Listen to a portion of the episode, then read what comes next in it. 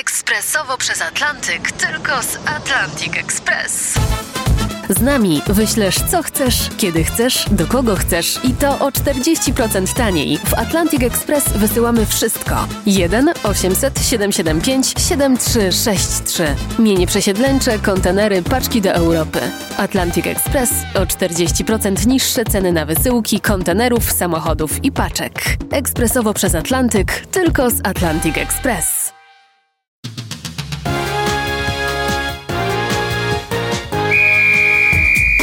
Dzień dobry, przy mikrofonie Paweł Pawłowski. Zapraszam na cotygodniowy magazyn sportowy. A dziś przed nami Jari Hutunen triumfuje w rajdzie rzeszowskim i zostaje liderem rajdowych samochodowych Mistrzostw Polski. Robert Kubica w wyścigu z Bartłomiejem Marszałkiem, czyli klasyczna Formuła 1 kontra ta Formuła na wodzie.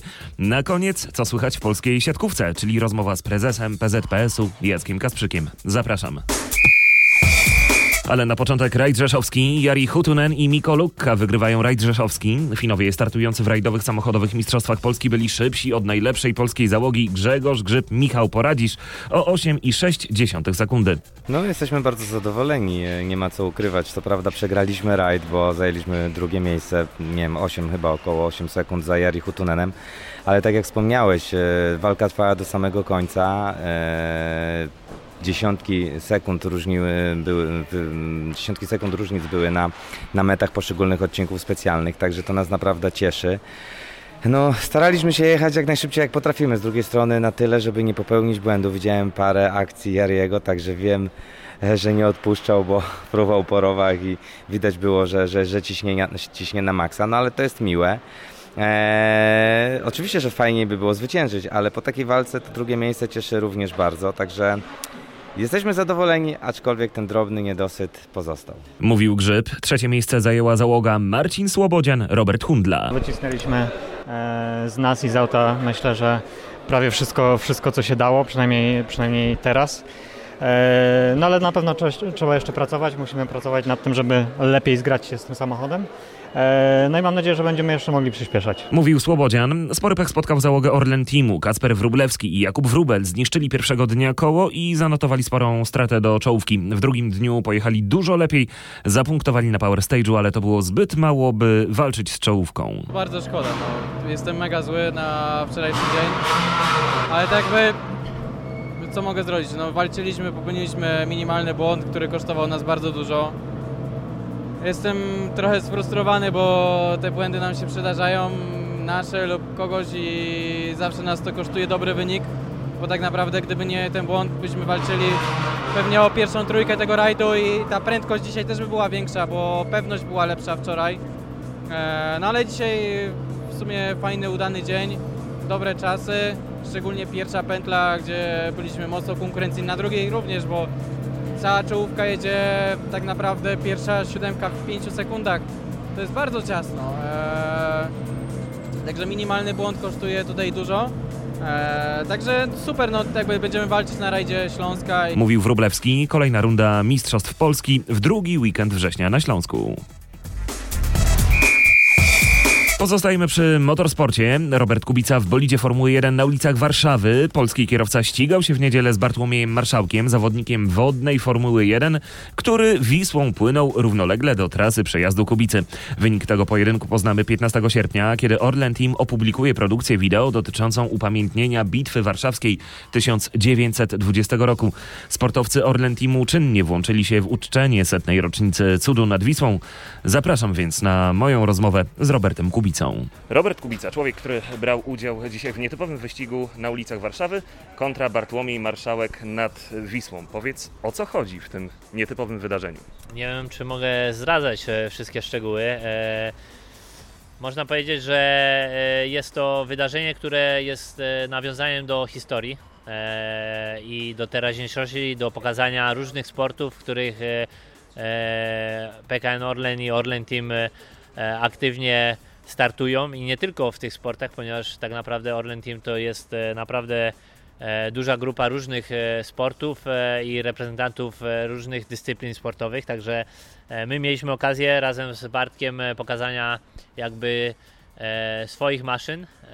Dla mnie była to też okazja do czegoś historycznego, ponieważ nawiązujemy do bardzo ważnej daty, nie tylko dla Warszawy, ale dla Polaków. E, e, Myślę, że należy podkreślić też i, i zapamiętać, że bardzo często zapominamy o, o, o historii, o, o tym, że tak naprawdę to dzięki e, tej dacie, dzięki tym ludziom jesteśmy tutaj, mamy to, co mamy i możemy realizować swoją pasję, swoją pracę właśnie w, w tych warunkach. I zbliżenie sportu, po- mieszanka jakby tych e, dwóch historycznych też e, e, elementów, ponieważ e, jakby nie było, ja nigdy nie miałem okazji jeszcze pojeżdżenia e, po warszawskich, warszawskich ulicach e, bolidem Formuły 1. E, Oczywiście każdy kibic e, e, by chciał, żeby to było Grand Prix Polski Formuły 1. E, Myślę, że do tego momentu będziemy musieli jeszcze sporo poczekać. E, Niestety kibiców nie mogło być. Musieliśmy e, razem z organizatorami zrobić to bardzo po cichu, ponieważ e, to też e, chodzi o to, żeby zadbać o zdrowie i e, w trudnym okresie, w którym je- jesteśmy, e, e, musieliśmy to tak zrobić, żeby po prostu ograniczyć e, e, jakby dostęp e, do i, jakby zgromadzenie się ludzi. Ale tak jak mówię, projekt, e, który powstał dzięki jakby e, inputowi dzięki, dzięki e, e, panu prezesowi Obajtkowi, który zawsze e, jest, podchodzi patriotycznie do, do wydarzeń i, i historycznego momentu. E, Właśnie jest to coś, mieszanka, która myślę, że spodoba się e, polskim kibicom i, i docenią to tak naprawdę duży wkład pracy, który, który, wykonał, który wykonali organizatorzy, żeby to się wydarzyło. To jeszcze tylko pytanie sportowe. Mówisz o mieszance sportów, ale sam też jesteś taką mieszanką sportów, bo jesteś w Formule 1 i jesteś w DTM-ie. Za tobą e, pierwszy e, pełny weekend w serii DTM. Ja rozmawiałem z Andrzejem Borowczykiem, teoretykiem, ekspertem, który opowiadał mi, czym te dwie serie się różnią, ale ty już e, masz za sobą ten weekend i co możesz powiedzieć? Jak wrażenia, jak różnice, jak trudności? Wrażenia są e, mieszane, jakby nie było. Wiadomo, że e, brakuje nam wiedzy, doświadczenia. Mówię nam, ponieważ e, jako, ja jako kierowca dołączam do bardzo trudnej serii. Jako zespół Orlen Team Art, który jest też debiutantem e, w tej serii, e, na pewno nam brakuje sporo wiedzy i czasu e, i możliwości spędzenia go na torze. W okresie, w którym się znaleźliśmy pandemii, e, jakby kalendarz został przesunięty, zabrakło też, e, brakuje, jest dużo mniej czasu e, na analizę, na jakby zgromadzenie tej wiedzy.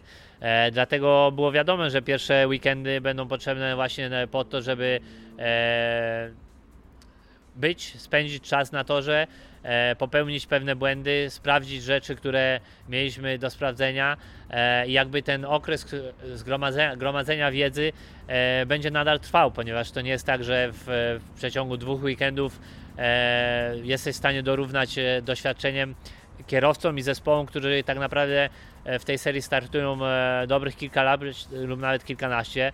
Należy podkreślić też, że to są zespoły fabryczne, producenci e, marki samochodowe bardzo inwestują e, w, w tą serię, są to prototypy, także e, naprawdę seria, mimo że jest e, dużo mniej popularna niż Formuła 1, e, to tak naprawdę stoi na bardzo wysokim poziomie. Tyle Robert Kubica. Na koniec siatkówka, w której pojawił się koronawirus. Przygotowania do startu Plus Ligi jednak trwają. Na rozmowę z prezesem PZPS-u Jackiem Kasprzykiem zaprasza Wojciech Marczyk. Panie prezesie, tak pokazujecie w ostatnim czasie, że jakby troszkę wbrew temu, co się dzieje, można grać w tej pandemii e, i jakoś sobie z tym radzicie. No tak, dzięki wspaniałej pracy pracowników Polskiego Związku Piłki Siatkowej i chyba dzięki no też zarządowi, który nie bał się podjąć parę decyzji takich, że e, jednak robimy tą siatkówkę mimo pandemii, ale w pewnym obostrzeniach i e, dzi- zgodzie ministerstwa, że wyraziło zgodę, że możemy takie rzeczy przeprowadzać. E, No udało nam się praktycznie wszystkie rzeczy, które były zaplanowane w roku 2019 zrobić w 2020. Bez imprez międzynarodowych, które e, Ligi Narodów i World Touru, no wszystkie pozostałe imprezy się odbyły, łącznie z meczami międzynarodowymi, gdzie w okresie pandemii byliśmy chyba pierwszym krajem, na pewno byliśmy pierwszym krajem, gdzie został rozegrany mecz międzypaństwowy. Dziewczyny w Wałbrzychu z Czeszkami e, wygrały, także no to przejdzie do historii. Ale trochę mam wrażenie też pandemia Wam pomaga, dlatego że dzięki pandemii Mistrzostwa Polski w siatkówce plażowej w Mysłowicach będą bardzo mocno obsadzone, bo nie ma turniejów międzynarodowych. Nie, to nie tak jest. Zawsze od y, chyba 6 lat, jak zostały zmienione warunki funkcjonowania kadr na plaży, obowiązkiem reprezentantów Polski jest granie w turnieju finałowym Mistrzostw Polski. I y, na pewno y, ten turniej będzie wyjątkowy w Mysłowicach, bo jednak y, tej gry na żywo jest mało. I mam nadzieję, że wszyscy przyjdą. Y, mam nadzieję, że nawet może kibice dojdą, jeżeli to się uspokoi. Mamy jeszcze no, cztery tygodnie prawie do, do, do tych do finałów, turnieju finałowego. Jeszcze muszą się odbyć turnieje y, eliminacyjne. E, I chyba, e, no cóż, no, no nam się udało i oby tak dalej było, bez chorób. A nie ma Pan takiego wrażenia, że trochę sytuacja jest coraz bardziej nerwowa, patrząc nawet na te przypadki koronawirusa u siatkarzy plus ligi? Wy stoicie chyba przed największym wyzwaniem, mówię jako siatkówka i o sezonie ligowym sporty w hali trochę inaczej jednak funkcjonują niż te na otwartych przestrzeniach. No tak, na pewno, ale y, myślę, że te przypadki były też spowodowane tym, że no Gdańsku, tak, do Gdańska zjechało mnóstwo ludzi z Polski i pewnie no jakieś y, przypadkowe za, za zakażenie jednego człowieka spowodowało lawinę. E, dobrze, że to zostało zdiagnozowane. Generalnie jeden zachorował, jest też w kwarantannie, ale no tam nie wiem, czy ma te y, przeciwciała, czy nie. I to jest no takie smutne. No, potem drugi przypadek w Zawierciu, siatkarza, ale tam nikt, poza nim jest czysto po badaniach, więc tutaj e, jak gdyby przez to, że zawodniczki i zawodnicy bardzo fajnie do tego podeszli, stosowali się przynajmniej reprezentacyjni na, na obozach, że naprawdę te restrykcje podejmowali. Byli tylko w swojej grupie, nie wychodzili nigdzie, funkcjonowali. E, jak byli wszyscy zdrowi, no to zdrowy od zdrowego się nie zarazi. A my naprawdę dużo, dużo E, pieniędzy przeznaczamy na badania i, i, to jest chyba dla nas najważniejsze. My teraz e, zakończyły się kolejne turnieje e, nadziei olimpijskich w Kielnarowej, w, wcześniej były w Policach, wcześniej były w Twardogórze, gdzie było prawie 200 dzieciaków. I udało nam się to przejść, no tak już mówiłem, to jest stwierdzenie suchą stopą przez to wszystko, co nas cieszy.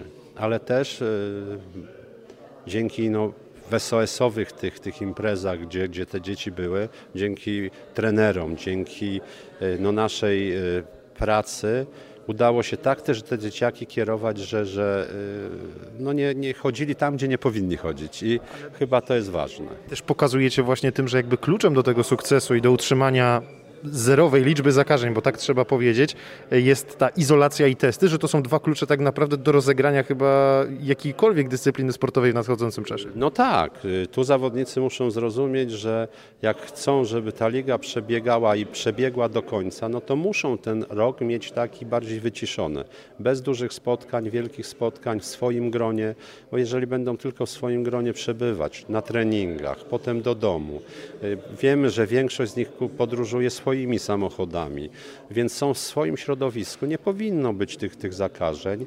E, natomiast no, najgorsze są jakieś tam większe imprezy, że muszą być i tak dalej. Mam nadzieję, że w tym e, momencie no, i sponsorzy zrozumieją, że ci zawodnicy powinni się mniej udzielać w takich imprezach ogólnodostępnych ze względu na bezpieczeństwo do kończenia ligi. A dla nas bardzo ważne jest, żeby ta liga zakończyła się, przebiegała i zakończyła się bez żadnych chorób bo wtedy będziemy spokojni i będziemy się mogli przygotować na, do, do Igrzysk Olimpijskich tak, jak oczekujemy tego. No właśnie, bo kluczem e, tak naprawdę i głównym celem w siatkówce na najbliższy rok jest medal Igrzysk Olimpijskich. Tak przynajmniej mówią sami siatkarze Nie, i trener, to jakby to, cytując. To, to, dla nas też i tak jak Pan pamięta, w zeszłym w 2019 roku dla nas najważniejszym turniejem nie były Mistrzostwa Europy, nie była Liga Narodów, tylko był turniej kwalifikacyjny do, do Igrzysk Olimpijskich, który przeszliśmy no, praktycznie ba, jak burza, tak, bo po wygranie z, które, z, z Francją 3-0 i to dosyć wysoko, no to, to każdy by tak chciał. Przed meczem nikt tak się nie spodziewał, że tak łatwo będzie, ale to chyba też dzięki temu, że mamy bardzo dużą to zaplecze siatkówce męskiej, gdzie tych kilkudziesięciu zawodników aspiruje do bycia grania w reprezentacji Polski i mogliśmy sobie pozwolić na to, że na każdą imprezę jechała inna czternastka zawodników, no i były cztery imprezy i praktycznie cztery sukcesy, bo nie wszyscy pamiętają, ale jeszcze była i uniwersjada, gdzie zdobyli zawodnicy, siatkarze plus ligi, e, srebrny medal. Także zeszły rok był chyba takim naj... Mimo, że tego, że bez złota żadnego, ale no cztery medale na czterech imprezach to daj Boże. A pan ma obawy o igrzyska, że z powodu pandemii mogą się nie odbyć? Generalnie ja jestem optymistą życiowym, ale wszystkiego się można spodziewać, bo utrzymanie tych przede wszystkim obiektów w Japonii, one były wiadomo budowane na igrzyska i e, klimat jaki tam powoduje też może powodować, że te obiekty mogą, muszą, będą przejść nie przez to, że się nie odbyły igrzyska, mogą być, muszą być wyremontowane, żeby się następne odbyły. I tego się obawiam, czy no, myślę, że bez pomocy e, Międzynarodowego Komitetu Olimpijskiego Japonii będzie bardzo ciężko pociągnąć to. Generalnie wśród sportowców nie ma aż tylu zakażeń, żeby się jakoś można było obawiać, bo po rozmowach z różnymi osobami, lekarzami, no wszyscy uważają, że każdy za, będzie zachoruje na tę chorobę. To jak na grypę, bo to jest odmiana grypy, tylko może z większymi powikłaniami może być, ale zdrowi ludzie e, bez żadnych tych chorób dodatkowych mogą przejść bezobjawowo i nawet nie będziemy wiedzieli, że chorowaliśmy. Ja chciałem tak na koniec trochę osobiście zapytać o, o, Pana takie prywatne nastawienie do pandemii, bo Pan jest jednak w gronie tych osób mocno narażonych na zakażenie. No tak, ze względu na to, że półtora roku temu przeszedłem przeszczep szpiku kostnego e, i biorę leki supresyjne przeciwodrzutowe, E, które obniżają odporność, no jestem bardziej zagrożony i dlatego staram się uważać e, na wszystko. I rozumiem, jak ludzie starsi do tego podchodzą, natomiast e, no, dla mnie było dziwne to, że po pewnym momencie Polacy no tak troszeczkę przestali zwracać uwagę na pewne rzeczy, na to bezpieczeństwo.